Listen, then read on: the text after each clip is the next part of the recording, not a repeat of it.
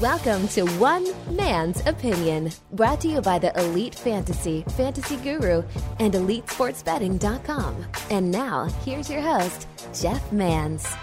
All right, welcome in, everybody. Indeed, the century mark, episode 100. One man's opinion. Who thought? A lot of people. See, Ma, I made it. You said I wouldn't make anything of myself. I got 100 episodes of a podcast locked in right here. Thank you, one and all, for making this show what it is today, which is a pretty mediocre podcast, but we have fun doing it. It's uncensored, it's unfiltered. So make sure you uh, put the kitties to bed and or put in the earbuds because it's going to get dirty. Uh, when I was thinking of the century mark and thinking of episode 100, like, all right, what are we going to do? We got to do something special. Should I sing and dance? Should I show my naked butt for a Justin Fields type situation? Nah, that ain't worth it. So what I decided to do is bring in my crew, my guys from fantasyguru.com, a little fantasy football recap and 2022 preview. I'll introduce them one at a time because they deserve everything they got. We'll start out with the great Armando Marsal. Armando, how are you this afternoon, my man? Doing well, Jeff. Uh, excited to be part of this show. Uh, the hundredth mark is a big number, so uh, I'm I'm excited to be here and talking football with all four of you guys. This should be a fun show. We we haven't done it in a while, but every time we do it, there's a good time. So uh, looking forward to it, man. Always great hanging out with the crew. We got Russell Clay here. By the way, at Armando underscore Marsal on Twitter for him, at Russell J. Clay for Russell Clay. Russ, man, I said this. We're on camera. We're not going to put this out because I'm just getting uglier and uglier. But Russell Clay gets more handsome every time I see him, and I'm thinking, what what am I doing wrong? What's up, Russ? Hey, wow, what an intro. All right, I'll take it. Um, yeah, doing well. Happy to be back on with Jeff and and the crew. Haven't done a roundtable in a while, so looking forward to it. Yeah, we'll cover a lot of ground. And the last but certainly not least, you guys hear him on the Core 4 live streams over on elitefantasy.com. I had Aunt Santa Mans said what was the most frequent guest of the Core 4 live stream. It was this next guy, Tyler Buecher, at Tyler Buecher on Twitter. Uh, Tyler saved us many a time with his wide receiver recaps. What's up, Tyler? Yo, what's up, Jeff? Congrats on episode number 100. Uh, I know I don't get the same exact handsome intro as Russell J. Clay, but uh, I'll, I'll, take I'll take often, I'll take the quarter four intro. That works for me. Oh, just drink that in. Yeah, that tastes good. I know, I'm sitting. I said I look like a Harry Potter character as sitting in here, and Russell Clay is like looking like one of our subscribers, Paul Rudd, by the way, fancy, proud fantasy guru subscriber, yeah. named sexiest man alive. But uh, maybe Russell's in the running next year for that. So, folks, I mean, this is going to be a fun show. It's loose. We'll have a lot of fun, but we're going to go around the room and talk about this year in the NFL and fantasy football and daily fantasy football and, and NFL betting. We'll look ahead to the playoffs uh, as we record this right now. You know, wildcard weekend upon us. We'll make some predictions as we like to do both for the wild card round and for the duration of the 2022 NFL playoffs as well. Maybe look ahead to some players we're targeting in the 2022 fantasy football draft season. So a lot to get to here. Uh, guys, let's start out. Let's just look in the rear view a little bit. What 2021 takeaways? Armando, I'll start with you. Like, as you look at the season that was, I mean, years from now, what will you remember the most about this season? the injuries piling up for the running back position, I think it was a really crucial year. And I think this is why we preach handcuffing uh, all preseason yes. long, and, and, we have the running back uh, grid because this year, I mean, look at how many uh, handcuffs that we knew were going to get the full time job if someone went down, how much they came through towards the end of the season. Uh, and it's a position that we've seen over now the last couple of years a ton of injuries to the running back position. Uh, we're still targeting running backs, you know, in those early rounds. Uh, I'm still not going to do the zero running back stuff, but I, I, do think it is a position that's very volatile and investing in these handcuffs that you know is going to get the full time work. Uh, I think it's it's crucial, and not only investing in them, hanging on to them. Don't you know after five weeks that don't don't Ooh. don't dump uh, Javonte Williams, don't dump Sony Michel. Hang on to these guys because the reason you drafted them is because if the starter goes down uh, you, you know, they're going to get the full time. So it's be patient with these guys because if that injury occurs, you're going to get an RB1 or, or high end RB2. Damn, that's good. You're, I mean, that's such a good point, ladies and gentlemen. The d- just don't draft, don't get into the business of a player that if he struggles for two or three weeks, that you're going to be out on because this, this shit swings right back around on you. I mean, it, Sony Michel shares will, will show that as an example. Mm-hmm. And we, you know, Armando set up zero RB, so we have to go to Tyler Buecher uh, next, modified zero RB expert, really on that one, which is uh, a strategy that actually kind of worked out this year. Yeah, I did fairly well in almost all my leagues, and a lot of it was because of accumulating those extra handcuff type backs, the guys that were going rounds eight plus, uh, centered around one singular running back in the early rounds, and then backfilling the rest of my RB2s. Uh, I was looking at the last four weeks in terms of some of the names uh, in terms of fantasy playoff heroes: yeah. Rashad Penny, Devin Singletary, Sony Michel, Justin Jackson, Rex Burkhead, D'Onta Foreman. All these guys in the top 15 like these are all guys you're getting in the double digit rounds, if not on the waiver wire late in the season. It just uh, lends credence to what we had talked about pretty often on our Fantasy Guru live stream on Tuesday afternoons. Filling your rosters with high upside running backs and not just stashing extra quarterbacks, extra tight ends, extra defenses. We want the running back position because there's so much turnover there. There's so many injuries there. COVID was also a huge impact this season. I think it was the, arguably more of an impact this year than it was the year prior. Uh, so filling your benches with high upside players at the running back position makes a ton of sense. And then Tyler sets up Russell Clay perfectly with a Rashad Penny reference right there. I mean, Russell, you got, I mean, that's one of those things. We, we talk about being patient with players. You know, you're our dynasty guy, you're the, the college football analyst over elitefantasy.com as well. I mean, how long is too long to stick with some of these guys and then give us a takeaway or two from you from the 2021 season? Well, well, let's discuss the Rashad Penny stock uh, because you know he start he IPO'd at like a hundred bucks, went down yes. to like fifty cents, and this uh-huh. last uh-huh. like you know five week stretch he's like back up to fifteen dollars. So you're still in the red if you drafted Rashad Penny in Dynasty, but this is this is actually, you know, a positive thing. And and I actually just love to see him get a healthy few week stretch here. But I'd say my big takeaway is we finally have a new era of quarterbacks to sort of bring us into the new era. Joe Burrow, Justin Herbert, Patrick Mahomes, Kyler, you know, Lamar, um, Josh Allen. I I was really worried about quarterbacks like three couple years ago. It, we knew this Philip Rivers, Ben Roethlisberger. I mean, who knows? Brady will probably play till what fifty five, Jeff, something like that. But yeah, um, we have a lot of young guys. Then we have this 2021 quarterback class that you know it was a really rough rookie year, but I I do think there will be some optimism there. Jeff, will be showing his butt again at some point for Justin ah, Fields. Justin Fields. Well, we'll see who the coach comes in. But what? Let's start, Russell. We'll, we'll start with you. But I want to ask all of you about Trevor Lawrence. This, this is one of those. Ooh. I don't know if any. I don't think any of you, but maybe I had no concerns. Zero. There, this guy was going to make it. We were going to see plenty out of him. There's blame to go around. It a failure this great is never just one thing. I'm sure Urban Meyer contributed to that, and Darrell Bevell contributed to that. But Russ, as you look at Trevor Lawrence, like what did go wrong with him this year? A lot. Uh, and I think the context of the horrific situation, like a rarely bad situation, we have to value. But I watched a lot, and Trevor did not play like I thought he was going to. He did no. not um play well at all. And I mean the weapons were terrible, but he made a lot of mistakes. He took a lot of sacks that maybe he didn't need to take. He threw a lot of bad passes. He did not create a lot of scoring drives. I mean, uh for a guy I thought was Andrew Luck, this was not this was not even close. Andrew Luck, you know, brought the Colts to the playoffs with a, a terrible team in year one, and that's kind of what I was expecting. So this was real bad. Uh, I'm still cautiously optimistic for the future, but I've definitely ticked down my expectations of like he's going to be up there with Mahomes and and all that. Like I I don't think I I have to knock it down at least a little bit here because this was brutal.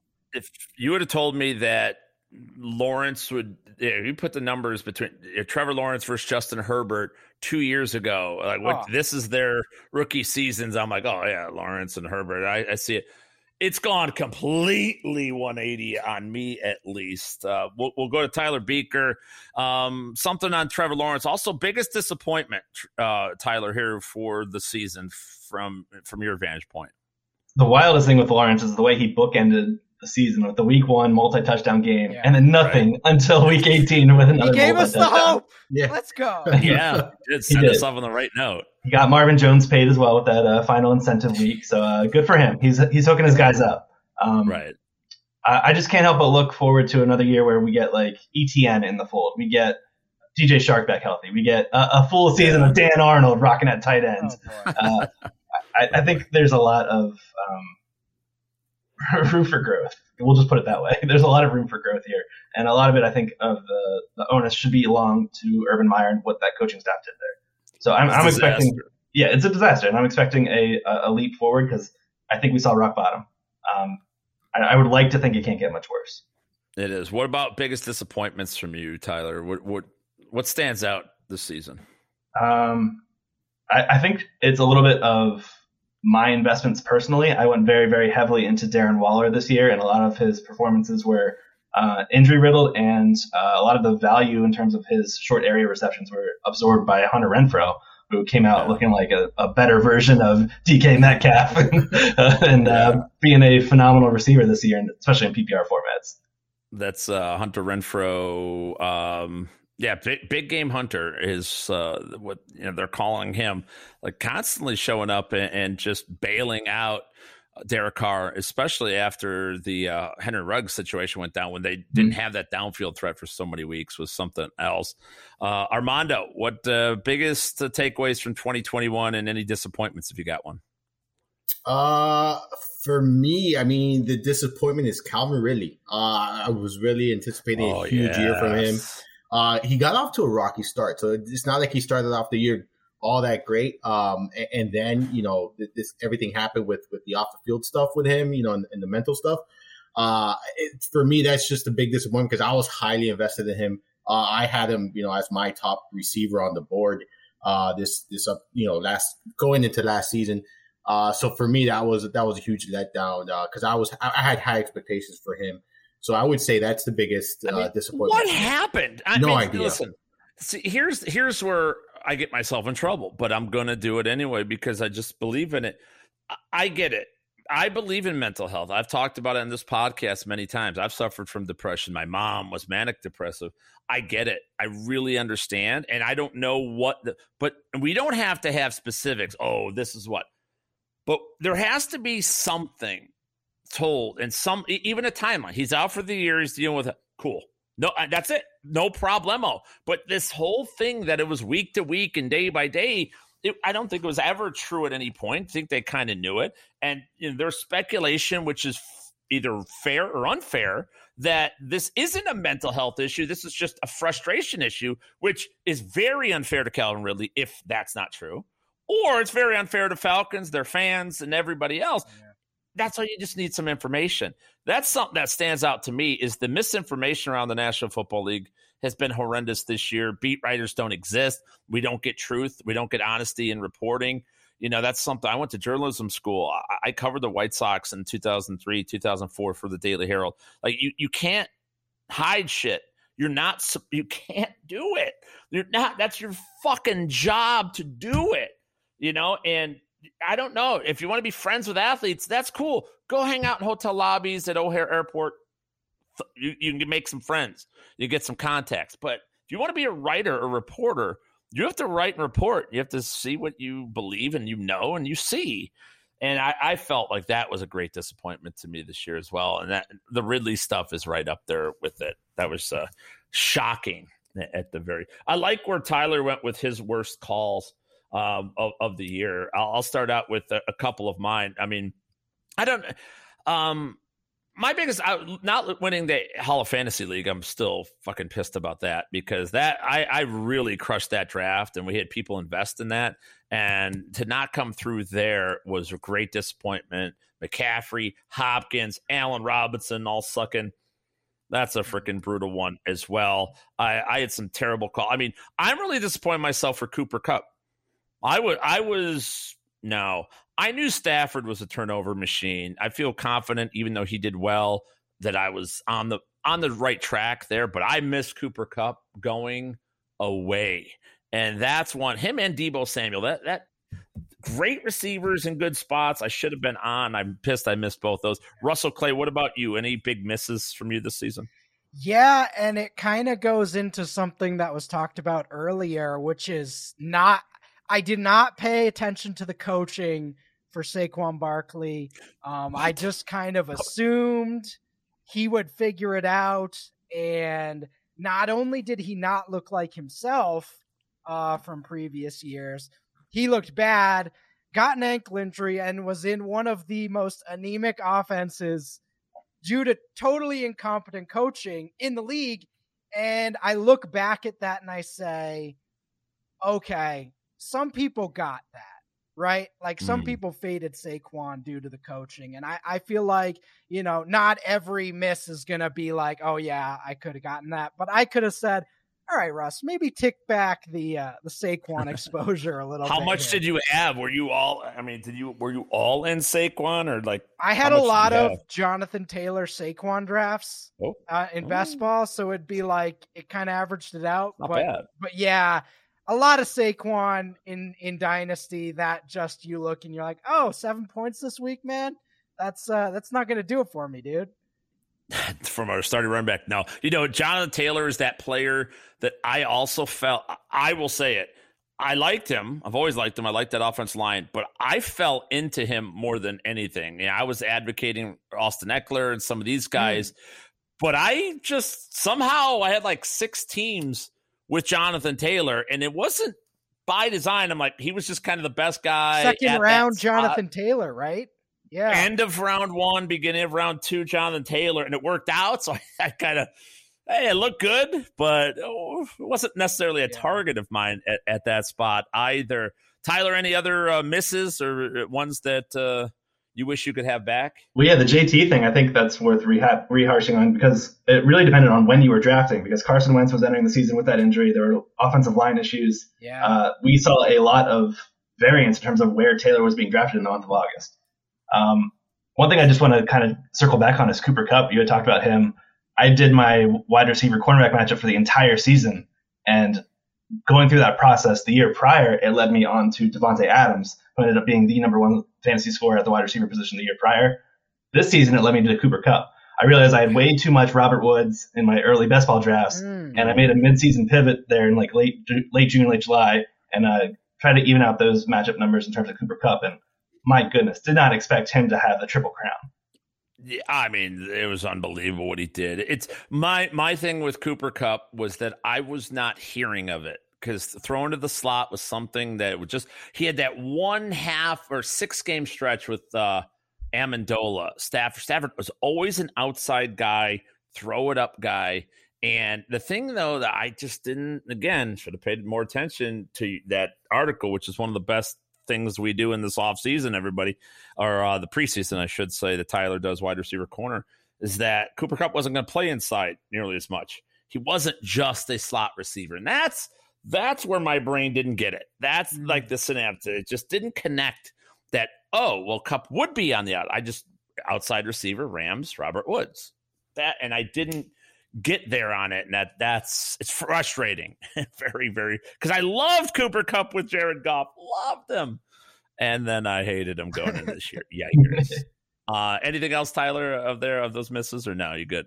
Uh no, I think we got a pretty good number there. Armando, how about you? Any other big misses or? Yep, Nick Chubb. Nick Chubb was a big miss for me. Uh, I had him, you know, pretty highly rated. Twelve hundred fifty you know. yards rushing is a big miss. I mean, he's thirteenth. He's he, RB third, RB thirteen, and, and, you know, I had him at RB three, RB four. Uh, so I, for me, it was a big screwed. Yeah, didn't was, he get screwed? Am I wrong? Am I on? I'm Mondo listen, being I, tough I, on himself here. I know. I'm calling right? that I mean, a job. I'm, I'm, I'm, yeah. I'm on this. I know. Uh, I mean, I, I was puppy of that high, but yeah, I mean, look, he still had a good season. I'm not saying he had a bad season, but for at least expectations for me, Uh, and then I, am I'm, I'm going to agree with you guys as far as Cooper Kupp. I've I've always been very big on, on Cooper Kupp every preseason, and this year I was kind of you know not as excited uh, for him as I was in years past, and I'm, I'm regretting it now. Uh, he's someone I've pretty much invested since he's been in the league uh, almost every season. This was the first year I did not invest highly in him. I did like Tyler uh, Pivot in, in best ball as well, and I did get plenty of shares of him there. I think I had 35 or 36 percent of Cooper Kupp in best balls this this uh this year. Shit, I'll um, take that. So, uh, but uh, in in season long, I, I really was not invested at all. I think I have probably zero shares of him. So. Uh, that that that to me is a big miss because he's someone I, I, generally uh you know gravitates towards uh in fantasy it, drafts. I can't get over the Nick Chubb thing. You know, not that you're calling it a loss, but I, it pisses me off. It's in it makes me rage the fact that Nick Chubb finished below Cordarrelle Patterson in the running back rankings, and again, I, I, will bite the bullet. I was wrong on Cordarrelle Patterson, even though look at the last six weeks, and you guys be the judge. But Nick, it was infuriating with Nick Chubb. Absolutely, you watch a guy like wow. There's I don't know if there's a better just runner, and he's not. Oh. You know, he doesn't make move on move, but he's always forward. He just wiggles through. He's he's just he's great running back. He's everything. And the fact that he constantly has to, he's not on the goal line for no real reason. He's not catching balls, even though did at Georgia, uh, can catch the ball. Uh, it just doesn't make any sense, does it? No. No. None whatsoever. I think he's the best pure running back in football. I mean, I, if if you look pound for pound and you you watch the way he runs, it's yeah. I mean it's an art. So I, that's why I love him, and he has a great offensive line. But it's just they don't. I don't think they're utilizing him to his potential. Well, second to Ronald Jones, right, Armando? Oh, oh my oh, god! Yeah. I, I, was right about him. You see, I was right about him. I was Get right him. about him. Get it. Get it. Once a dog, always a dog. That's it, right. It, when he can pass protect for Tom Brady, he'll get more playing time. Until then, he's not going to see that field. I mean, unless it's, I mean, they they needed to stretch. use two running backs, and one of them was Gio Bernard for Ronald Jones to get well, up. That's yeah. good. That's a good point. Nobody thinks think about playoff Lenny going down, but not Gio. Gio would have gotten, yeah. you know, he would have got a nice little run there had he been healthy, but he went down even before that. So uh, I, am fascinated by that. Um, any? What about your biggest hit? You know, we talked about our misses. We like to talk about that. Oh, I'll, I'll, give a couple more of mine. I mean, I declared after was it week four the Chargers played the Browns. Number one, I said Justin Herbert's the best quarterback in NFL. Now that I mean that got bad for me and then got better for me. So uh, okay, but I also declared the Browns and Chargers the two best teams in the AFC, and neither make the playoffs. so uh, not a great call on that one. Um, Cordarrelle Patterson, I never was into one iota, and that played out very poorly for me for most of the season. So obviously, I'll hang the L on that one. Um, so those are some of my misses. What about biggest hits though? Uh, Tyler Buecher, what was your biggest hit? Best call of the season? tough one there. Um, off the top of my head, I'm probably going to say Jalen Hurts. He was a guy that I was targeting pretty heavily because those final four games the year prior, 11 and a half rush attempts per game, that was why we were targeting him, that rushing upside. And we saw, we joked about it on our live streams on Tuesdays, how you don't want to watch the Jalen Hurts games, but uh, by the time the fourth quarter ends, you'll get 20 plus fantasy points. We, we saw that for most of the season. There was a bit of a lull, but uh, I do think he ended up putting up a top eight season, I believe, in terms of fantasy point per game production. And considering we're getting him at what QB ten prices, I still think that was a pretty good win. He was it, he Jalen Hurts had the exact same points per game as Aaron Rodgers. Just consider that the different, you know, obviously different, but it's how important those rushing numbers wind up being. Russell Clay, your biggest hit of the year. I okay, so he ended up being kind of a nightmare in season long leagues, but Mike Williams for best ball. You know, I was oh. at the blackjack table. I was just keep hitting, keep hitting, and I just kept losing hands. And we finally got a good Mike Williams year here for uh, with Justin Herbert. So pretty happy about that. And um, I would also say I drafted a lot of Fournette and Ronald Jones, and just hoping one hit. And the odds of that working probably weren't great, but it you know, it kind of broke perfectly where Fournette ended up getting a featured role. So yeah, those boy. Two. Those situations were huge this year. I found, uh, you know, one, I like I said, my HOFL team is the one I just keep going back to, like, oh, what could have been? Because nothing was ever going right. I was always losing yeah. two or three guys a week. The team overall, and I and I was uh, going in the playoffs, which I missed. I was second in total points. Like the points are there, it just never was right, you know. And that is something. If you got your guys, you know, they could have missed a couple of games, but if they missed when you got that other guy up, that was the ticket. You know, that really was. Sounds like uh, you might have to get your uh, your son in there next year for assistant GMing or something. Can I tell a story real quick about my son? Just this dude, he's hot as shit right now. You know, true story. So Sunday mornings, I do the Sirius XM show. Then you know, I leave and um, I, I, go, we turn on all the screens and stuff, and then he comes in or whatever. And you know, he loves jerseys, all this stuff. He walks in in an Antonio Brown Pittsburgh Steeler jersey. Mm. He knows what's been going on with Antonio Brown, that he's batshit crazy. He knows all that. And I'm like, what are you doing? He goes, Oh, yeah, I, I'm just I don't care about Brown. I just want the Steelers to win. Steelers are gonna win. The Jaguars will beat the Colts, and then they're not gonna tie, and the Raiders and Chargers won't tie, so the Steelers will get in the playoffs.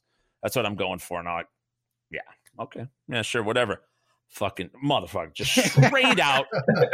I look at it, I'm like, at that night, I'm like, what the fuck? He's like, hey, Steelers. I'm like, he won his fantasy football league. He was in the championship game lost last year. He won his fantasy basketball league, his fantasy baseball league. He was second in our staff NCAA tournament. Like gee, this kid's running pure right now, man. To, to be like, fair, he was probably hearing fantasy football stats in like the womb, right? Like he, just heard your voice. Oh, he, we tell stories. He used to be beside me all the time. In the, I used to have a rocking chair, like a vibrating chair. You turn it on, and and he'd do that while I'm writing articles late at night and all that stuff when he was real young. So yeah, and then yeah, he heard a lot. He they still hear a lot of shows. They could recite all the yeah fantasy sports radio. They they know all that shit because all the kids have been hearing that for years. But yeah, that, the kid's just running pure right now. I got to get him in some fucking parlay bets pretty soon. Uh, Armando, back to you. Uh, biggest hit of the year. Uh, Your best call. James Conner was someone I was pretty bullish on uh, Ooh, going into like the that. season. Uh, I, I, thought he was going to step into that Kenyon Drake role, and he did just that. Kenyon Drake was top five in red zone carries last year for the Cardinals, and uh, Conner was top ten in red zone carries this year. Led all players in red zone, uh, you know, rushing touchdowns with 15. Had 15, second among running backs at that number. So uh, he was someone I was pretty aggressive on this offseason and someone I liked. So uh, I would take that as a W there. I'll go um, definitely W. By the way, there's two guys that I think you know were pushed very hard by me at least, and uh, we were all endorsing CeeDee Lamb going into the season. I'm going to go around the room real quick. Was CeeDee Lamb a win? Wide receiver 19 on the season. He had some. That's one of those guys, much better in best ball. I don't think he had above six fantasy points in any of the last five weeks of the season. Was he? Can we consider him a win, Russell Clay? I I'm considering him like a draw. I would not say a win based on how high I was and you know on I him. Was, I kind of figured he was going to get into that 12, 13, 1400 total yards range. Uh, did not do that. Still a great, again, for a 22 year old second year guy, mm-hmm. great second year. Just not quite that extra 5 10% I would have wanted where I drafted him. Uh, Tyler Buecher, win or loss on uh, on CeeDee? I'm going to say a loss. I'll be, I'll be a harsh critic for us. Uh, I don't think he was a terrible pick, but he wasn't a league winner, and that's what kind of what you're looking for in round three, where there were some other guys that could have offered a little bit more upside. You weren't drowning if you drafted Lamb, but he wasn't the sole purpose why you made it to your championship league. Armando, win or loss? CeeDee. I'm gonna agree with Tyler here, uh, because we were expecting wide receiver. I, I, mean, at least I was expecting wide receiver one numbers. He finished wide receiver two. Uh, we, I was drafting him as a wide receiver one, so for me it is a loss. I don't think it's a major loss, like Tyler alluded to. It's not like you were drowning with him. I still think you could have won your league, uh, your leagues with CeeDee Lamb. Um, but it, it's one of those things where, at least as far as expectations are concerned, he just didn't meet them for me. I still think it was a solid season for him, and I think the best is yet to come. I'm going to be aggressive on him again next year. Yeah. Uh, right. And I think that third year, uh, you know, you know how that is. The third year that those receivers tend to kind of uh, scratch the surface and, and have that big season. So I'm expecting that from him, and hopefully recency bias gets gets uh, a slam at a cheaper price, and I think that will be the case. Hmm. I hope so. Yeah, maybe we'll put him on the cover of the draft guide again. Why not? let Repeat offender here. Let's do the thing is, like with Gallup being out for you know yeah. miss a significant portion of the season, that is even more so. Like, well, really? Come on. Yeah, so that, that's a bummer on CeeDee. The other guy I'll say, and this one is a win, is Austin Ekeler. I pushed for him hardcore in the be in the beginning. And I gotta say, I, I talked about it earlier. Lucking in, you got to know when luck is on your side, and when Jonathan Taylor is on my side. With Austin Ekeler, I believe I knew the system. I knew he was going to get the ball in a good capacity. But I, I have to admit, when you watch that, Austin Ekeler was off the field a hell of a lot more than I was comfortable with he finagled production out of like you know he's off off off the field. There's three other running backs running, and then oh he's in there a touchdown. It was kind of like oh okay. It made that was the most nerve wracking season for a guy who was you know outright stud all year. But I'm taking Ekeler as a win, that's for sure.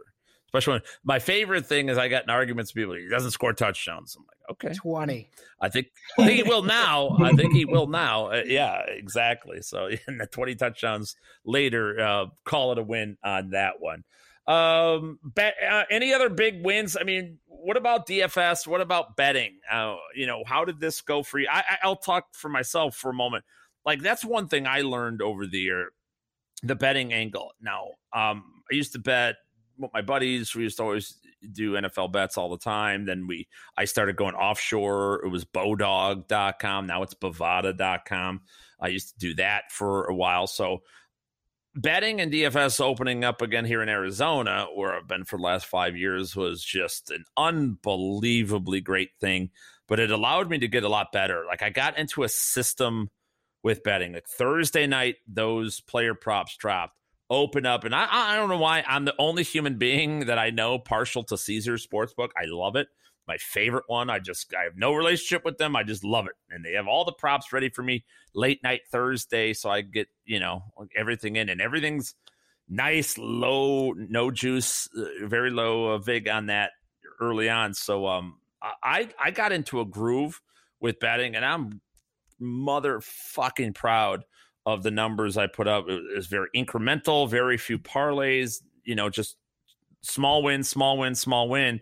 Um, forgot the record. I know it was like 150 and 119 or something like that, and up almost 30 units. So that's something I'm pretty damn proud of. You know, put my bets out there each of the last four years and have been over 500 every year. But this year I felt much more confident, much more capable, much more informed so that's something uh, I, I was proud of. Something I learned this year as well. Armando, what'd you learn this year? Uh, well, I want to take one more W here on a player. Uh, yeah, oh. get around, get on the show, pony. how, how, about Javonte Williams? I mean, Javonte Williams yeah, is someone we liked. It, it, oh. You know, it was a, it was a committee, but he still produced. Fangio. Ugh. And he still produced, and I, I think we know what we're going to get out of this young man in the upcoming years. Uh, yeah. He's going to be so good. Um, I, I, wouldn't be surprised if he's the Jonathan Taylor of 2022. Uh, I, I, I'm expecting the big season. So let, let, us go ahead. Let's go ahead and, like I'm going to take a W there. Like I don't know if you guys want to take the W. I know we are all pretty excited about it. I, I'm I am happy. It's it, I'm like a proud papa that now like he belongs to the world. That's one yeah. I, will never forget it. When I was watching, you know, you guys know I, I, like I love college football, but I can't watch it eh, during the week. I am too. It's just too much. I take it all afterwards, you know, and then I start going in and doing the process and, and looking at these numbers and then look, watching these guys play, watching the games. And when I saw th- that dude, I was like, holy fuck why you know why nobody's really talking about it. And i just felt like he was a different species. And i'm proud that a lot of other people picked up on it at the nfl level. One who didn't was vic fangio. Melvin gordon did nothing wrong. He played well nothing against poor guy. Him, poor I, guy had has Javonte Williams and Austin Ekeler in his depth chart. Most no shit, right? Brutal. nothing wrong with Melvin Gordon, but I think at running back, you just you need reps. It's like quarterback. It's not Madden where oh I sub this guy out, sub this when his energy goes down. It's not like that. you, you, you, you get into a rhythm with your offensive line. You get in a rhythm with your quarterback taking the ball, the angles you take the ball, where you're planting your feet, where you're cutting behind which lineman. You know, it, it's a rhythmic. I, I compared it to making sweet love. It's the same thing. You need to do it more often to get better at it. So that was very. Uh, I was depressed on Javonte. I felt like yes, a W, but man, it could have been more. In, yeah. in my opinion. Yeah, that I agree. It could have been so much more. So much more. Any anything else? Tyler, did we get the things you learned this year? Um I had a pretty good season in terms of sports betting as well. Uh, last oh, year it, was you the first year I tracked it. Okay, yeah. Last year was the first year I tracked it. And uh, the 2020 season, I ended up up 44 units. This year, I'm standing at 29 right now as we head into the postseason. I've got another 10 in the bank from um, some early futures that were placed based on like season long yardage props, some uh, over unders in terms of team wins, things like that. So another 10 in the bank. And I'm looking to like hit 50 plus by the time the postseason concludes. So we're looking at a pretty good year in elite sports betting. I'm pretty happy. I'm telling the live betting. So I, you know, never done the live betting stuff. I, I just didn't do it until this year, and I did. I wasn't comfortable doing it on a regular Sunday with all the games, and I have my system, and I won't break from that. It it all cracked to me on Thanksgiving. Uh, Thanksgiving, I'm hanging out with my family. We were watching. I think it was during the Cowboy game, you know, and I'm just doing what I do. Watch the game. Like, yeah, this is. I just good. I'm good at watching the, the game and picking out. All right, this guy's weak right now. This guy's got his win. This and I was sitting there, my family, who knows fuck all about football, doesn't care, but they love money. And we're just betting on it. And basically, I bet probably six straight punts in a game that they scored a lot, Raiders, Cowboys. But I was going punt, punt. All right, the, uh, you know, field goal here. And it was like six drives in a row betting on the drive. And we're hammering it. And it's the first time my family has ever looked at me with any kind of pride. And I'm talking about my extended family, like my sisters, her boyfriend, my in laws. They're like, oh my god and i felt kind of proud i'm like oh yeah this is what i do i don't normally do the in-game stuff but that's to tyler's point i'm looking to do that going into the playoffs and sit down in our discord uh, over at uh, elitesportsbetting.com and and just hang out watch a game and just start start firing on these end games we had two end game parlays in the dfs room when i was in there on sunday i, I, I had two a three teamer and a four teamer uh, and we hit both of those. I didn't put those into the overall totals because you know not everybody had access to them unless you're in the Discord. But I'm definitely looking at that as well. What do you? I mean, Russ, where are you at with betting? You're in Arizona like I am. Yeah. I mean, it's kind of like a, you know finally opened up, and it, it was like a wild thing to finally be a part of and actually for me let's be honest just not have to depend on ted Schuster right. to get everything and in. i mean ted's like yeah. i'm burning a heater you know, out here i can't put in i'm like come on I mean, Jeff, good. we weren't playing DFS until it was legal, right? That's kind of right. yeah. Of course uh, not. So, oh, why wouldn't? You can't do it. The sports immoral. betting was super fun for me this year. And number one, for those of you who are getting sports betting legalized in your state within the next year or so, take advantage of those deals the first month or so. I got oh, like yeah. 500 bucks so in free bets uh, that yeah. first month and just like site credit just from depositing. So that kind of, you know, was my bankroll to start out for the year. I will say, you know, I had a really good year, but I didn't fully translate it to sports betting. So I think my goal for this offseason is to kind of learn more about um, how to translate this fantasy stuff directly into those weekly player props and over unders and and and sort of because I know there's a lot of money to be made as I've seen from you guys and uh, you know maybe take maybe take a little less exposure to the MMA um, mid fight bets right. you know might have not yeah. been the uh, the the six leg parlays for MMA might not be Russ's strong suit right now. So uh, I, I had a lot of fun no. with uh, NFL, but uh, yeah, I definitely feel like there's a lot more money to be made. No one to hold them, no one to fold them. That's for sure. Uh, let, let's get to. I want to go into 2022 a little bit. And I think that's a good segue to us. Uh, Armando, give me. I want a must-have player for you next year and a must avoid player for you, like a player that you'll never draft again that's officially over, and then a player that you're definitely in on for 2022 mm. fantasy football? Uh, all right, so must have. I already know this. Ja'Marr Chase. I think he's a must have next year, um, going to next season, and then avoid. Um, hmm. No, I, I'm. This was I'll tough. T- well, this was this I, was I'll tough. go with Cordarrelle Patterson. I, am just well, saying, he wasn't even in the, my thought. Process. I know, but but people see. Here's the problem: people will get their their not magazines anymore, but whatever in, in, June or July, and they'll see. I don't know where he finished. Was he he? I think he finished top ten, if I'm not mistaken. And I mean, you're looking at a 31 year old. If he was a regular running back, his whole life was a running back we would look at that and be like, okay, let's slow down. But there are people that are bullish on him, like, oh, yeah, I'm getting in. Like, there are these people, believe me, because I talk to them every day. That's one that I, oh, man, no. No, no, no, a thousand times no on Cordero Path. But anyway, who you avoiding? Uh, I'm gonna go with Tyler Lockett. He's someone I avoid pretty much every. I just I, I know that's not really a strong stance or anything, but I feel like he's generally goes earlier than I like, and he's very hit or miss. He has those huge weekends and then uh, very very poor weeks as well. So I, I, I, try to avoid those kind of players in my lineup. So I think he would be one. Uh, I know that's not a super strong take though. Yeah, no, it is a strong take. I mean, plus, I mean, what happens? Who's quarterbacking? You know, the, the Seattle Seahawks. I mean, uh, question that we don't know. By the way, I'll give an offseason prediction. Jimmy Garoppolo to Cleveland. Ooh. Oh. it's kind of what they need. It's kind of this fits right in there. Uh, Tyler Buecher, player you must have, player you must avoid. Who you got? Must have would be Justin Jefferson.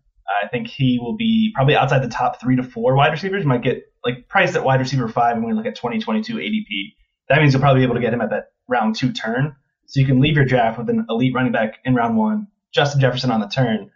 And last year, only two other receivers had more 15 plus PPR games than Justin Jefferson. This dude, I think, is headed for the stars. Fantastic first two seasons. Really, really like him and his long term outlook here with this Vikings offense. Uh, yeah, I mean, there's everything. I want to see what happens there with the coach and and all that too, but it won't yes. matter with Justin Jefferson. I mean, we're all I'd be all in on that. How about a player you're out, you're void next year?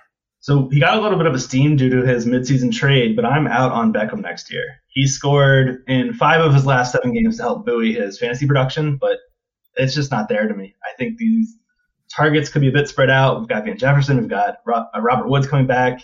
I do not think I'll be interested in Beckham, who has been a notorious flopper in terms of uh, returning fantasy value over the last five or so seasons. It feels Give me, you know, I want to piggyback off one of the guys you just said, um, or it's not even off. So Armando says, I'm all in Ja'Marr Chase. Tyler Buecher says, I'm all in Justin Jefferson. Jeff Mans's mind says, I'm all in Terrace Marshall.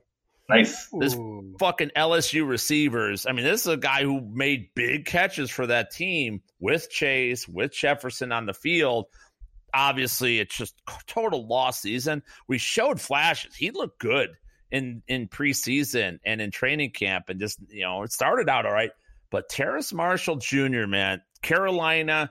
I bet you if Russell Clay has shares of him in in uh, Dynasty, that he's feeling pretty good about that. I uh, I I don't have many, but I agree with you know maybe snagging a few this off season, coming in under the people they bottom high will come in, snag him for cheap, and then uh, you know still like the profile out of LSU. Um, I mean, just think about the Burrow, yeah. Jefferson, Chase, Clyde Edwards-Helaire. Like, my God, that team. I mean, uh, history is going to be very extraordinarily kind. I have a feeling to that 2019 LSU team. Uh, Russ, players you're in and out on. Uh, so in, I'll go with another wide receiver as well. I think we're going to be seeing these young guys at the top for quite a few years here. Um, Deebo Samuel, I don't even know that we should. I think we should be looking at him more like Alvin Kamara than just a wide receiver right now. Um, mm. Absolutely dominant as a runner, showed a, tons of skills that just are so rare to find. And with Kyle Shanahan, unless he goes back to those injury woes, I just feel like he's gonna crush um, until further notice. So oh, yeah. I was not I like in on him uh, in this year, so I'd be willing to draft him, you know, late late first, early second in a in a fantasy draft next year. So that's way different for me. Um, I am out on 2022 rookies. I'm out. Um, oh, I'm out. Don't like it. Yeah. What about defensive rookies? Yeah, it's a yeah. very defensive season. Yeah, I'm I'm out on this class. Uh, we're coming off a class where Ja'Marr Chase put up 1400 and 13. Kyle Pitts broke a thousand receiving yards. Uh, Najee Ooh. Harris was a top five fantasy running back. There are there's nothing like that. These guys were all really really special, and there's no special guys in terms of. I mean, maybe we have a, a few wide receivers I like, but there's no Ja'Marr Chase, there's no Kyle Pitts, there's no there's no Najee, uh, you know, and there's this quarterback class didn't hit, but there's no guys like that right. either. So I'll probably be buying the the 2021 rookies this offseason. I made a prediction a few weeks ago, and I now I'm sort of you know softening, but I I have a feeling Kyle Pitts may go later in 2022 than he did in 2020. Yeah. And I'm I would be there for it times a thousand if that happens. That you know, it's one of those things where the bloom is off the rose because he's not a rookie. But my God, what an impressive rookie season! He just had no touchdowns. Right. You know, that was it. I mean, that's going to auto correct, no problemo. Uh, I'm very bullish on Kyle Pitts going into next year, and I kind of oh, if we can get imagine if he stays around, if he's around around four or five. Yeah, you know that's that's that's to be sweet for me because I, I have decided the rest of my life I'm living the rest of my life not not not digging in the bargain bin for tight end, not in DFS, not in anything. I do I do not want to try to predict. I don't want to be in the game of uh, when oh. will Hunter Henry or these guys catch a touchdown. A will Dissly, you know. I don't want to do it anymore. I'm just I just want to have that position solved and okay, I'll get all this from this guy and then I'll move his bye week I'll I'll move on with it.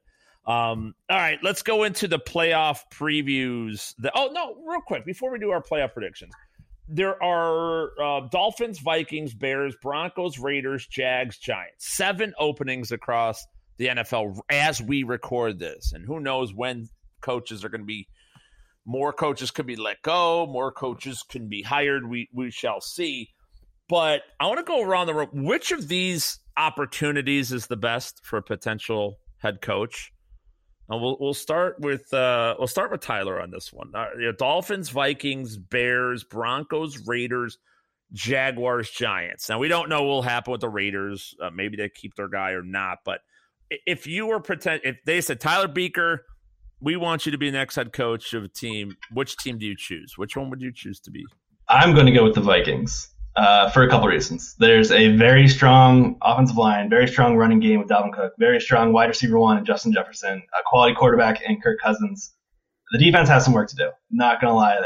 Uh, but they also had some injuries. There's, they also tried to plug and play a what 33 year old Patrick Peterson who's well past his prime, uh, and a scheme that just wasn't set up for him to succeed.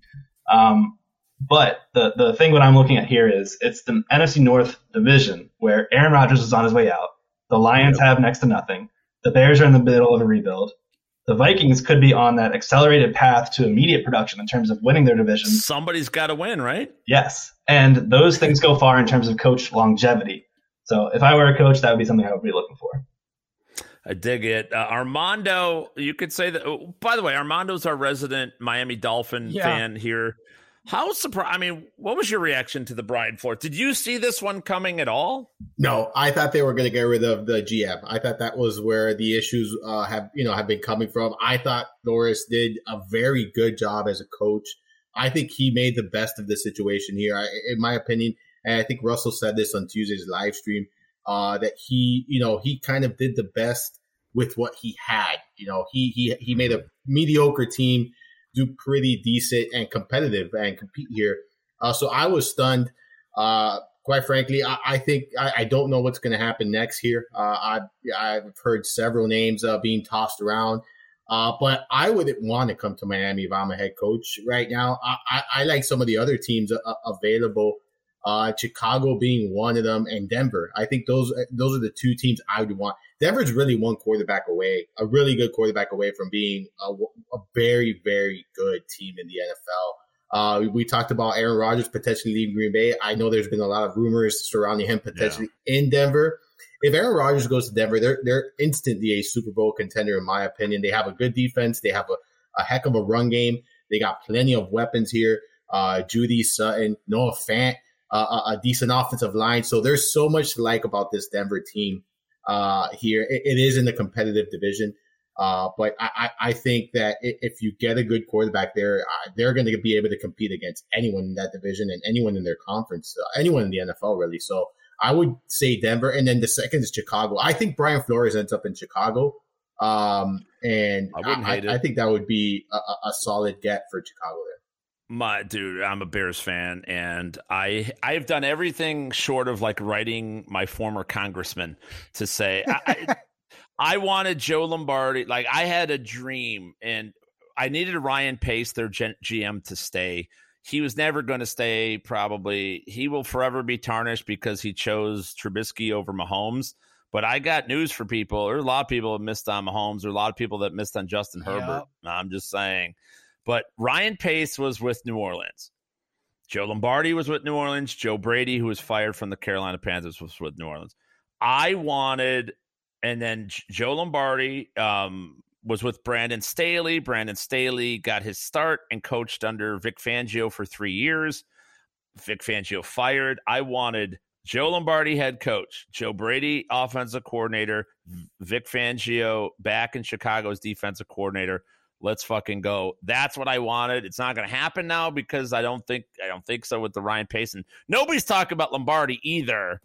Um, by the way, form you know Vince Lombardi's grandson, like Packers, stick it to them. Like, come on, it's the perfect situation, and the Bears cock it up like they always seem to do. So that's disappointing for me. So short of that, I don't mind Brian Flores. Uh, I'll be I'll be happy with that. Just I'm sorry, but no Doug Pederson. I can't do it. I cannot. I can't go with this this thing anymore. I could not. I would. I might. I might become a Cardinal fan. I might be like, all right, I never lived in Chicago. It's over for me. But um, Russell, who would you choose? Which which franchise? Uh, I would probably choose Denver with the understanding that my like eh, whoever gets in there, Aaron Rodgers, they they need to get a quarterback in there. I'm I'm assuming they're going to solve that, right? Um, but I guess I guess I'll I'm I don't believe this, but I'm going to say it anyway to prop up my boy Trevor here. Let's get a good coach to Jacksonville. Yeah. We we can trade this pick back, move into right. the mid get first, get a wide receiver or get something, uh, get an offensive lineman, Evan Neal from Alabama if you want to keep that pick, do that. Go, yeah. And uh, let's let's build something. Let's get him a good offensive mind, please. Uh, so I'm I'm hoping that's the case. Uh, they do have a lot of assets, and maybe they can splurge in free agency. And imagine yeah. this job last year, right? Jacksonville, and you said, okay, you've got Trevor Lawrence locked in. Going into year two, big quarterback jump year, and we'll give you the number one pick next year too. You're like, Wow. What? Yeah. This is the most lucrative job on earth in that scenario. So yeah, I think that's one of those I've, where I I heard something today. I think it was Albert Breer talking about how Trent Baalke might be a problem though, and might keep mm. head coaches mm. away from there. Yeah, because he's a dick or something like that. So yeah. it's like, well, that's not good news. Well, I'm not saying that we work with somebody that can confirm or deny that, mm. but I'm just leave that hanging out there for huh. what it's worth. Uh, all right, let's go to the. Uh, just don't look at the Fantasy Guru podcast website. Don't do that. um, let's go to. Uh, I want to uh, playoff predictions. Uh, playoff predictions. AFC champions, NFC champions. Let's go around the room um, with what we think is going to happen, and we'll go. Uh, Tyler, wh- what do you think? Who are your team? Who wins the AFC? I feel like the AFC is wide open. I don't know about the rest of you guys, but I kind of feel like this is it's a tougher one for me. I think this whole playoff bracket is challenging. Uh, so I, have been doing a, several FFPC playoff contest entries, and in those, you're kind of trying to forecast how the playoffs play out. and yes, you want to have your team kind of formulate and emulate how that really goes. And uh, for me, I've got a, a, a, tough AFC championship battle between the number three seeded Bills and the number four seeded Bengals. Oh, oh my God. Uh, wow. Uh, I'm tickled by this. Uh, maybe that's just the inner fan in me that wants to see an entertaining game like that. But uh, I, I, think we could see a path like that play out, and I don't think it's that outlandish, truly. What if I told you that one of our roundtable compadres here has the exact same AFC championship? Ooh. I love it. I love it. It's uh, I will we we are on camera here just so you guys don't think I'm bullshitting. It's been filled out. I put it on record on Monday, but I I think 100%. I think well, I mean, you know, it's tough, but I I see the same thing shaking up. But who do you have winning? Bengals Bills. Bills. Bills going to the playoffs. Bills, yeah. Bills go to the Super Bowl. Um, from the NFC side here, Tyler Buecher, who's going to face off against the Bills in Super Bowl 56? This is another tough side of the bracket. Like I think any team could make a serious run here, and uh, I've got the Bucks going again to the NFC conference game, and I got the San Francisco 49ers joining them. Holy shit! Wow, I mean, dude, so that's wild because Ted Schuster has the I think it's the same two teams going. No, he's got a different one, but he's got the 49ers going. What what do you see in the 49ers? Talk about that a little bit. This team, man, like even with a torn thumb ligament for uh, Jimmy G, we're seeing this team just run at will against teams. Uh, this this last matchup against uh, who was it? Um, Rams. The Rams. They had no answers for them at all. They play the Cowboys this weekend. If they can keep, this is the biggest hurdle I think for them is this first game. Yeah. Because if Dak comes out firing like he's been the last three games, this game will be over by halftime. But if they're able to control the clock and limit possessions for the Cowboys, and I mean this 49ers defense, number one in EPA per rush allowed, they they are a fantastic run stopping unit. They're going to force a lot of teams to become one dimensional against them. They got some guys back due to injury. Uh, Emmanuel Moseley, I believe, returned from IR week 18, so he'll be back in the fold. Yep. Uh, they, re- they replaced Josh Norman with a, a, rookie Ambry Thomas, who's not phenomenal by any means, but uh, had the interception this week. He's yes. not good. His metrics are bad, but he got a pick. Third round rookie. Uh, we'll, we'll, see how he does. Um, but I, I, like this team. I, the, the the run first philosophy, I think, is going to give some teams issues, and their ability to control the clock. Deebo Samuel, Elijah Mitchell, Brandon Aiyuk, George Kittle. This team has some great weapons making a, a, deep postseason run would be a bit of an upset, but there's some money to be made if it uh, actually comes to fruition. So who uh, who goes? Does the Bucks or the 49ers the Super Bowl? I've got Bucks and Bills showing off in the Bucks Super Bowl. Bills, there you go. All right, Armando Marsal, uh, AFC champion. Who's it going to be? I'm going to go with the Bengals. I think they're going to win the AFC. Whoa. Yes, wow. I really, really like the Bengals. Wow. Okay. If, if you look at that roster, I think it's a very complete team. I know their offensive line is is still a little bit suspect, but they can run against you. They can throw against you, and I think in the postseason that's going to be very tough when you look at some of these uh, teams to be able to contain. They're so talented. Joe Burrow to me has become a superstar uh, in this league, and I, I think that's going to continue moving forward. So the only thing I think that they have going against them is the inexperience and that they're young. And that would be mm-hmm. maybe the only thing. But when you look at these rosters, I, I, I, really, really do like them. I am concerned that Buffalo doesn't even get past New England. Um, I, am very, very concerned. Like, so that's why I don't want to go Tough. out in here uh, uh, on, on Buffalo. But uh, I, I, think it's going to be the Bengals. And then Bengals. on the other side, I'm really torn here. There are a couple teams I like. I think the NFC is a little bit tougher. Uh, I think Rams are in play. I, I, like the Cowboys a lot.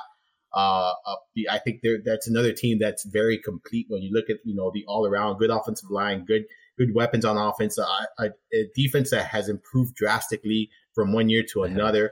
Um, so I'm gonna say I'm gonna say Bengals and Cowboys is what I, am expecting here. I'm, I'm, going way out there though, um, yeah. and avoiding the like number it. one seeds. Oh, but, oh, let me put it this way: Joe Burrow's the guy you don't leave alone with your girlfriend or wife. Like he just there's just an air about the dude. You, you know, I mean, you just that guy is going to close. He, you know, there are people in this world that they're going to win. They're going to close. You know, and you don't know really exactly what it is. I, I've not been able to identify it, but I'm, you know, getting older by the day, and I, I've seen it come and go. And this dude's a fucking closer. Yeah. He just he is going to win a Super Bowl. I am I mean injuries, please don't do this to Burrow. Don't do something. Don't so glad to see him come back from that knee last year because he just got it. It's just it. He's got it. And whether sometimes the inexperience actually works for you because you don't even think about it. You don't even think Super Bowl, big fucking deal. So Patrick Mahomes walked in. He went to AFC Championship game, went to overtime. You know, first season starting, then did it the second. He's like. It wasn't too big because they didn't even know what they're up against yet. And sometimes that works out. Uh, Russell Clay, AFC champion. Who do, who you go? Boy, you guys are making me look like a a little You're chalk player. You're chalk. I mean, mm. I said three years ago. I guess I'm on Patrick Mahomes until he retires. So that's my plan here. and uh, I I think I think it's actually going to be pretty chalky. Um, I think Chiefs Titans in the AFC. I I we've seen, and I think one of the reasons why they changed this format, other than making more money, wildcard weekend, is that the two buys just gives an incredible advantage to everyone. So I actually think Titans they'll get AJ Brown. They have AJ Brown and Julio healthy again. Tannehill's, you know, good. Henry, Henry back. I mean, that's going to be tough to uh to play there. And uh, shout out to Mike Vrabel. Like they're well coached he did not have the personnel this year to do what they did and to get the one seed. I actually have more confidence in them than um, most, but ultimately, Chiefs. It's Patrick Mahomes. I'm going to keep firing away with him until uh, until he retires. So, he retires. So there you go. Um, what about the NFC? NFC. Uh, I think we could see the. Uh, I think we could see Packers Rams in the conference championship. I, I still like the mm-hmm. Rams. Mm-hmm. I know that's sort of a um, I would have to I guess for that to happen you'd need the 49ers to win, which I could see happening right. as well. Um, mm-hmm.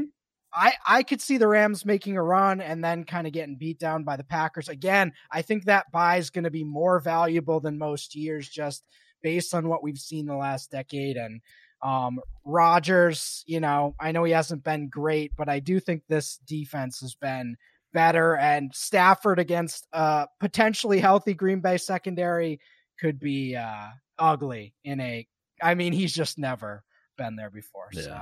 And then Pack. So Packers. Packers Chiefs. Yep. Packers Chiefs. Um.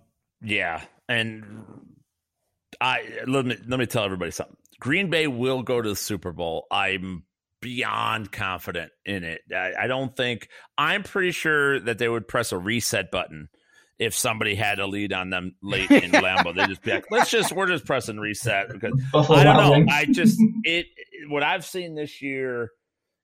Not that they're happy with Aaron Rodgers and all that shit, but they're going to the Super Bowl. I don't buy any of this. He may sit out. I, I that that would be the funniest thing I'd ever see, but yeah. it'll never happen. They're going to the Super Bowl. I'm pretty sure about that. It's the AFC side that I am up in the air about. And I think I have the Bills, as Tyler did as well. But to, I think Armando brought up the point. I'm not sure the Bills will defeat the Patriots. So, Patriot, you know, uh, it's the. I don't. I think Buffalo is everything. They're not going to be enamored going into Arrowhead again as they were a, a year ago. Right. I love the resolve Buffalo showed. I love that the they got punched in the dick against you know by Belichick, eh, you know, in that game that was rain soaked, and, and, they ran it down the throat. They got embarrassed and everything, but they rebounded. That yeah. I, I always look at teams and people and players. I don't care what you're like when you're flying high. What what do you do when you've been knocked down? Do you get back up? You sit your thumb in your mouth and cry? What do you do? And this Bills team showed a lot of moxie and a lot, and they found a running game. Now, yeah. will they continue with it? Mm, who knows? But it it served them very. They were get they were down, I think, fifteen to fourteen at halftime against Atlanta two weeks ago, and it's like, oh, and or three weeks ago, and then they just said we're going to run it right down their throats. Did ran away with the game. I think they found something in that game, and that's why I have confidence that they could pull this one out. But that's a tough one. Uh, I like it, but it should be a fun playoff atmosphere. That's for sure. There's a lot of money to be won in betting, DFS mm-hmm. and seasonal leagues as well. What's your favorite playoff format, Tyler? You mentioned the FFPC. You did articles on all of them. Is it? Do you like that? Pick one player from each team format the best? I do because there's a lot of game theory elements to it. There's a lot of playoff prediction elements to it. There's matchup elements. There's the, the contrarianism to it. The ownership percentages. Uh, I think it's a really fun contest in terms of how it incorporates all these things. And uh, 200 bucks for a chance for 500k, and you're only competing against 8,500 people. You're not competing against hundreds of thousands of people. 8,500 right. people for 500k. I'm in there. I've got five bullets. Let's go. Let's go. I'm in there as well. Which uh, uh, you could choose. You only have one team, Tyler. Um, Aaron Rodgers or Davante Adams. Ooh. Which one would you choose? I would choose Adams because he comprises 32% of the target share. If Rodgers is going to have a big game, it's likely going to be because Adams has a big game. And I admit that's chalk, but that's chalk I'm fine eating. I'll get weird. I don't elsewhere. think it is. Everybody, it's see. I know. Bring on the chalk, be, baby. It, right. It won't be that that, but I think most people are choosing Rodgers. Really? In this, yeah, that's what everybody. I've asked this question quite a bit and I've been hearing people talk about it too. It seems like Rodgers is the choice. I'm with you a thousand percent. And plus, you know, you have to start two receivers and four flexes, not four. Don't mention. So yeah, so that's a that's a lot to add into there. So I like that. Uh, two teams that you're leaving out. What team will you not have anybody on, including kicker and defense? That's the biggest question mark I have right now. Uh, Steelers are probably one of the first one. Yeah. Um, I don't know the second, truthfully. Uh, so I haven't, I haven't finalized teams. I think probably just chalky seven seeds, Steelers and Eagles. Yeah. I did. Uh, I, I kind of went with a Diontae Johnson because of the big first. I think he'll have a lot, just a boatload of catches mm-hmm. in that first game. You know what I mean? Where I mm-hmm. know he's not. I know they're not advancing. I'm sure of it. But I think that's enough. Yeah, I think there's a lot. Yeah, he can get a big 24 point game just in garbage time um, there. So yeah, you saw Big Ben coming down with the guns blazing last year against the Browns. 500 plus passing yards. Claypool, Juju, those guys had huge games in that uh, postseason matchup. So Diontae makes lost. a ton of sense. In a lost, uh, in a loss, nevertheless. Uh, favorite playoff format, Russell Clay. What do you got? Well, I mean, I don't. I, I'm going chalk again. Drafters. I, I've I've been firing away with those. All my uh, all my best balls from the regular season. I took the uh, the the winnings from those and just dropping it right in here and firing away. Oh, you have winnings from well, best ball and drafters. We have the, some of us don't. Big shot. All right. Like, some of us yeah, got the, absolutely steamroll. I don't. I, I still. I haven't dove into why. Well, I really. I didn't. I. uh I did not have. I did not pull back a dollar. I no. I did eight eight teams on drafters at least. I did not pull back a single dollar, which a little embarrassing. Hmm. Yeah, no, yeah, but it's fun over there. I know DraftKings is doing some uh, best ball stuff as well, but oh, yeah. I've just been doing drafters right now.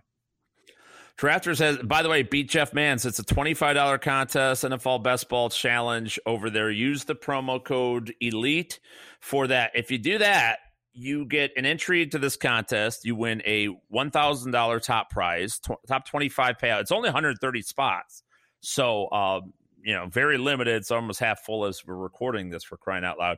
But you also, the winner gets the thousand dollars and you will appear with me on Sirius XM Ooh. Fantasy Sports Radio in your own segment, in which, listen, if you're a Jeff Mans hater, good time to call, tell me what dog shit I am. Yeah, it's a good time. You can do, you can do whatever you want. You can spend the time however you want. You want to talk about the freaking Bills Mafia, or you want to talk about uh, whatever. It's it's up to you. But you get your own segment um, with me on Sirius XM with that. So get in there. That's the highest scoring overall. You have to win the overall in that with the thousand bucks too. So it's twenty five dollars to get in. And if you use the promo code Elite, you get that's a free ticket into their playoffs best ball championship with a ten thousand dollar top prize. Everybody. So um, again, you get that free with the twenty five dollar entry to the Jeff Mans channel. So check that out, everybody on, on Drafters. I like it. Armando, your favorite playoff format? Uh, drafters are the same they kind of format where you draft one time and you just kind of let the play out uh, the playoffs uh, you know kind of ride out and see what happens. Uh, as players are eliminated or as teams are eliminated, those players are no longer accruing uh, points, and I, I like that because there's just a lot of strategy based there. Uh, yeah. you, you, know, you gotta I, I, I like the idea of investing uh, in the teams you really like uh, going in, you know, deep into the postseason. I've already done. I, we talked a little bit about this before the podcast. I've done a, seven drafters uh, best balls. I've just been investing heavily in Dallas, Green Bay, uh, and the Rams, and then mixing it in with the Bengals, who I think could make a deep run. And that's kind of where I'm, you know, kind of how I'm building my rosters. And I love that format. I, I really, really do. So uh, looking forward to doing a couple more before it closes out. I, I, know it's almost filled, so make sure you go get those uh, seats in there. It's funny. I'm like, oh, I'm out. You know, I'm going against the grain. Bengals and Bills and AFC Championship. Tyler Buecher. Like, no, I got no. Yeah, it turns out I'm. That's good done. I, I, did that. I'm like, oh. I'm contrarian with okay. the Chiefs. My, man, yeah, man's. I'm curious. Do you like the Cardinals yeah. at all, or you think they're dead? No, no. I think they're dead, and I mean they're they're a talented team. I don't think Kyler, you know, Burrow's the guy. I want Kyler with my girlfriend or wife. Like, Kyler, go ahead. I don't think he's got it. He melts. You see it. I mean, I have three kids. I see when a kid is upset and they're not saying anything, but they're not. That's I see it on Kyler Murray every time. You hit the guy, he don't like getting hit. He he, you know, a call doesn't go his way. He don't like that he's got to toughen up. He's got all the skill in the world, and he is such a matchup nightmare for defenses. But it's just implosion. And last year said, oh, okay, maybe it's the shoulder. This year there was, you know, he got banged up, but I don't, he still ran. There was nothing. It's it's a mental and emotional thing with him. He's got to get tougher, and if he doesn't, I, I'm afraid the Cardinals are kind of dead men walking in perpetuity. You know, grin. Getting Hopkins back would be that's a that will help, but no, this year I don't see it. No killer instinct. I was stunned they beat Dallas. I stunned. I was like, wow. I feel like that was Dallas just pissing it down their leg more than anything. But yeah, that unfortunately I would love to because it would be cool to have the Cardinals good here in Arizona, right? And nice when the town is rejuvenated and excited about it. My favorite uh, playoff format is, I think what Armando was saying, it's the uh, Survivor or one and done right? Where you can use one player, you can use anybody. If you want to stack the Chiefs in the AFC wild card, cool, but then you're out. No, you know, if you use Mahomes once, you're out. Or if they lose, they're also off the table. I like that too, especially when we get down to like divisional week, wild card week, because then you have to like quarterback, tight end, defense, and if you use a kicker, you're like, all right, I'm going all AFC, and then you have to keep whoever's there in the NFC for the. I like that kind of strategy too. It's kind of fun um, doing it that way can't win a half million bucks doing it, but you can still do all right. Um, all right, and uh, finally, let's get into like this round. I, every show, guys, I always do a for fo- during football season. I'll keep it going. A survivor pick, a bet, my favorite bet of the week, and then a an upset of the week. And now, you know, a lot harder to do when there's only six games going for us, but um, uh, I'll give it a try. I'll tell you the picks, and you guys agree or disagree. If I have to do a survivor, it's going to be the Chiefs. Does anybody give Pittsburgh anything? Is there any? Is anybody graded a two out of ten possibility? That 12 and a half spread is that large for a reason. Like this team smacked them around just three weeks ago. They're going to do it again here. Yeah, it wasn't that long ago that it was embarrassing. I think the most disappointing person on earth that Pittsburgh made it to the playoffs was Ben Roethlisberger. like, what the fuck? He was wait. By the way, did you hear about that? He had to cancel his Hawaii. His wife had a trip to Hawaii planned, wow. and they had to cancel that. Like that. I mean, you have to book that several weeks ago when you were very much in the race. That's weird to me. Like this dude has been on autopilot, and uh, so okay, that one's easy. Here's one though, I, I, and I'm t- Tyler. I'm interested in what you think of this. I I want to go under in the Tampa Bay Philly game. I saw 49 and a half at Caesars here, uh, 49 in other places. To me, that's too many points for. I don't think Philly will Philly will want to run the ball, but they because they that's what they do, but they can't run against Tampa Bay. I doubt. I just kind of see a slow, grinded out game. Tampa gets out to a lead and and it goes under. You, your thoughts on that? Yeah, this game went to exactly 50 points last time they played each other, and that was week six. Uh, and again, they got eight points late, late in the fourth quarter due to garbage time. So maybe they get a backdoor cover there. But I agree with you there. I think it's going to be an under. This Eagles offense, they're banged up. They don't have the weapons, the horses. Uh, I think the Bucks Jeez they probably cover here. They're eight and a half point favorites. I think they cover. It, By the way, it's gone down to 46 now. Like, ah, oh. this is why you got to get on on this shit early. Oh my god, it's it, it's brutal. I can't believe it went down. I mean, dude, I did this last night.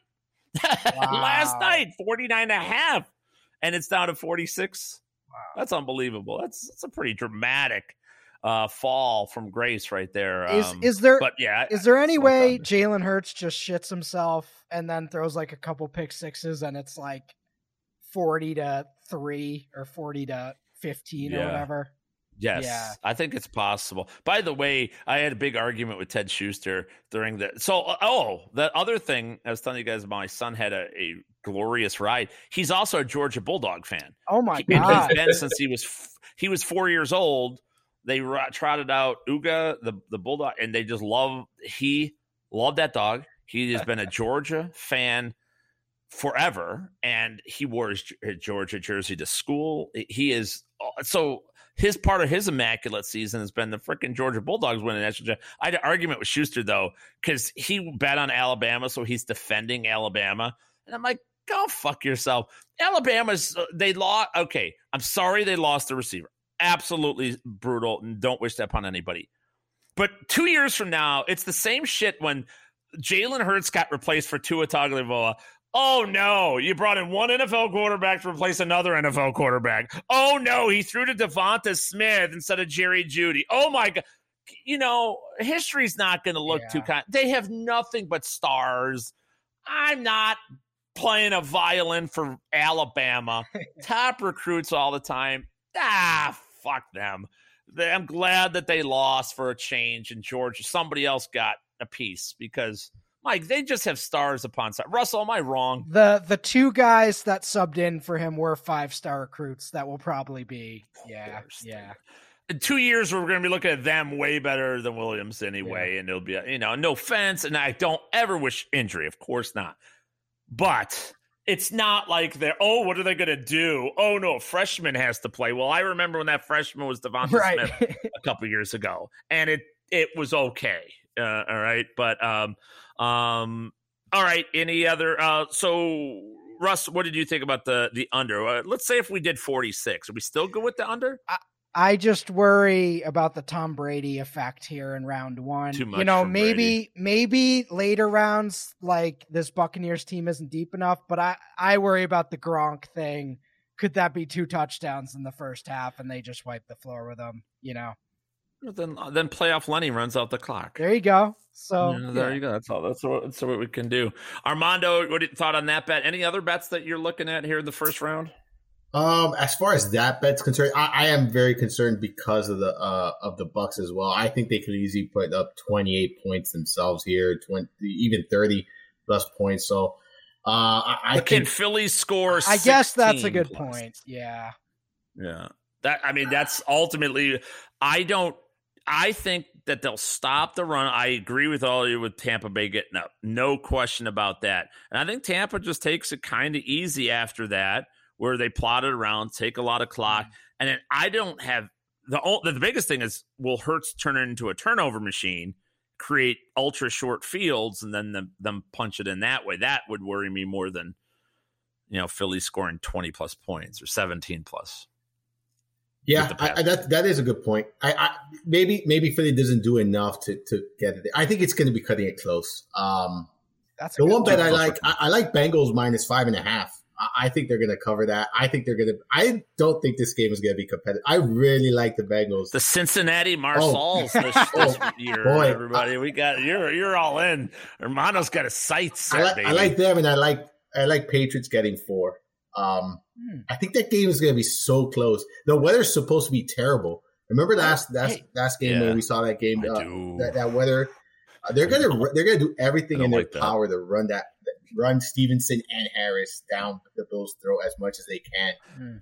Um, I don't know. I think that game. You said be- you said Stevenson. That's a dude that I've gotten all my best ball drafts on Drafters.com. I have nobody's good, taken him. I have a good absolutely undrafted. We're going in around twelve. I'm like, well, all right, I'll take another one. By the way, Tyler, why is Armando trying to blow up our spot like this with this Patriots beating the Bills in the first round? Yeah. What we do to you, Armando? Come on, man. I mean, what, our spot. So, but don't they have to go to Tennessee after? I, I feel like they have a. a t- when did they go to Tennessee? No, they would go to Kansas City. Oh, yep. okay. Tennessee so, would play the okay. Bengals if the Bengals win. Correct. Unless New England, if New England would go to Tennessee, then and okay. then Cincinnati would go to Kansas City. So, oh, so it's it's going to be Chiefs Bengals in the AFC. Yeah, for you, for your thing, yeah, you want for my Bills. You don't want the, you don't want Burrow versus Mahomes. You want Burrow versus Allen and Slopfest, and yeah, that's what you want. Ja'Marr Chase on that one. Uh, the final one, the upset of the week, and Armando just did it too. I think if there, there's no question to me that I've seen. I'm old enough to remember Bill Belichick throwing out zone defense or I'm sorry, man defense against um, Joe Montana in the 86 playoffs oh, wow. when he was defensive coordinator of the Giants. So this motherfucker has been thwarting teams, good teams, forever. He is the king of game planning, knowing what you do, neutralize, take it away as much as possible. So of all the games, this one scares me the most for the Buffalo Bills yeah. by a landslide. And thus, if I'm picking an upset, I would go Patriots as well. Does anybody anybody have another deeper upset than that one? Same seeding.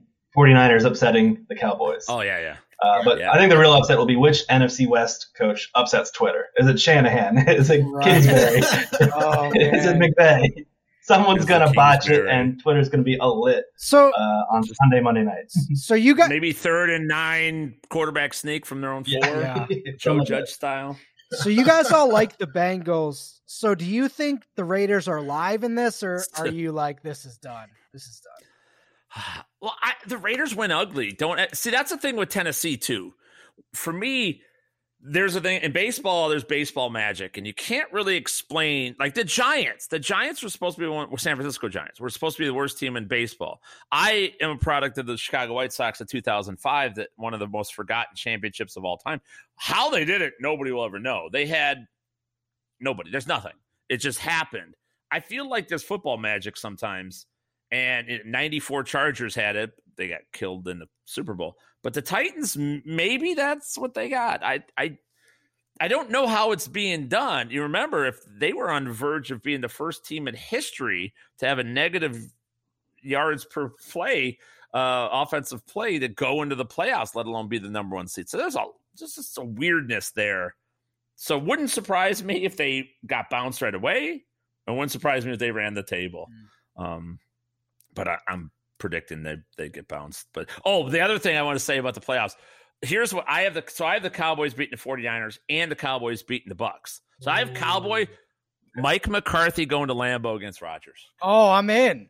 Oh, I'm let's in. Go. Let's do it. Yeah. McCarthy back at Lambeau, cheesehead spitting on them, throwing oh. their underwear. Oh my God. Let's go for that. That would be, you know, it's the Dez Bryant. Was it a catch? Wasn't a catch? Relive all these memories. Oh, why the hell not? Um, there you go. All right. This has been a tremendous podcast. We're super duper over time. Thank you to the the crew, the Fantasy Guru crew, for staying and working overtime. Check us in the mail, boys. Be sure follow Russell Clay at Russell J Clay on Twitter. You always find him over at FantasyGuru.com, EliteFantasy.com, EliteSportsBetting.com. Tyler Buecher at Tyler Buecher, all one word, B U E C H E R on that last name spelling. Spell it right, everybody out there. Find him all the same places Fantasy Guru, Elite Fantasy, Elite Sports Betting. Tyler's all over. Dude, I love, by the way, what you're doing with uh, on betting. You you put like the reasoning, that little clips in our Discord. Fucking phenomenal stuff. That's uh, kudos to you for doing that. That's something. That's a change I got to make. I got to build in the time next year to make sure I'm giving the reasoning why. Because posting bets feels a little dirty for me. Thank you. Know, thank you. Yeah, I know the subscribers are really appreciative of that, um, and mm-hmm. they're doing pretty well. So uh, let's keep it going. Yeah, dude's up 40 units, like for crying out loud. Uh, and then Armando Marsal, part of the underscore mafia at Armando underscore Marsal, all the same places. NBA season, Arma- Armando, what was harder, the last four weeks of the football season or the last month of the NBA season trying to keep up uh, it was it was a combined uh combined. It was very, very tough because uh, everything started like all the all of the COVID oh. stuff started popping up all at once. So uh, monitoring these rosters was uh, time consuming, but uh, definitely fun. I, I mean, I, I embraced every moment of it. I did. The I expected uh, Armando's hairline to be receding right uh, like mine, and right it's not. It's not. Yeah, m- more gray than I remember last time, but not not the receding. He's keeping it somehow, some way. Great job. Thank you all for all the great work. Obviously, for doing this show and for being here on the hundredth episode. Uh, I do so appreciate it you guys. Uh, great stuff. That's going to do it for us, everybody. Episode 100. Hopefully, you guys enjoyed this one. If you like football for crying out loud, how could you not like the last 100 plus minutes? You should have liked the, this episode. Uh, thank you again, all of you out there listening. Thank you for subscribing, listening, downloading, telling a friend.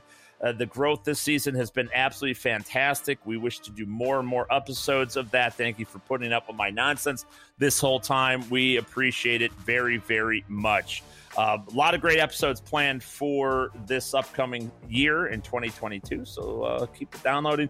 Remember, folks, you may disagree with any or everything that you heard on today's episode, and that's perfectly all right by us because, well, this for one time only, this was four man's opinion. We'll see you next time, everybody. Deuces!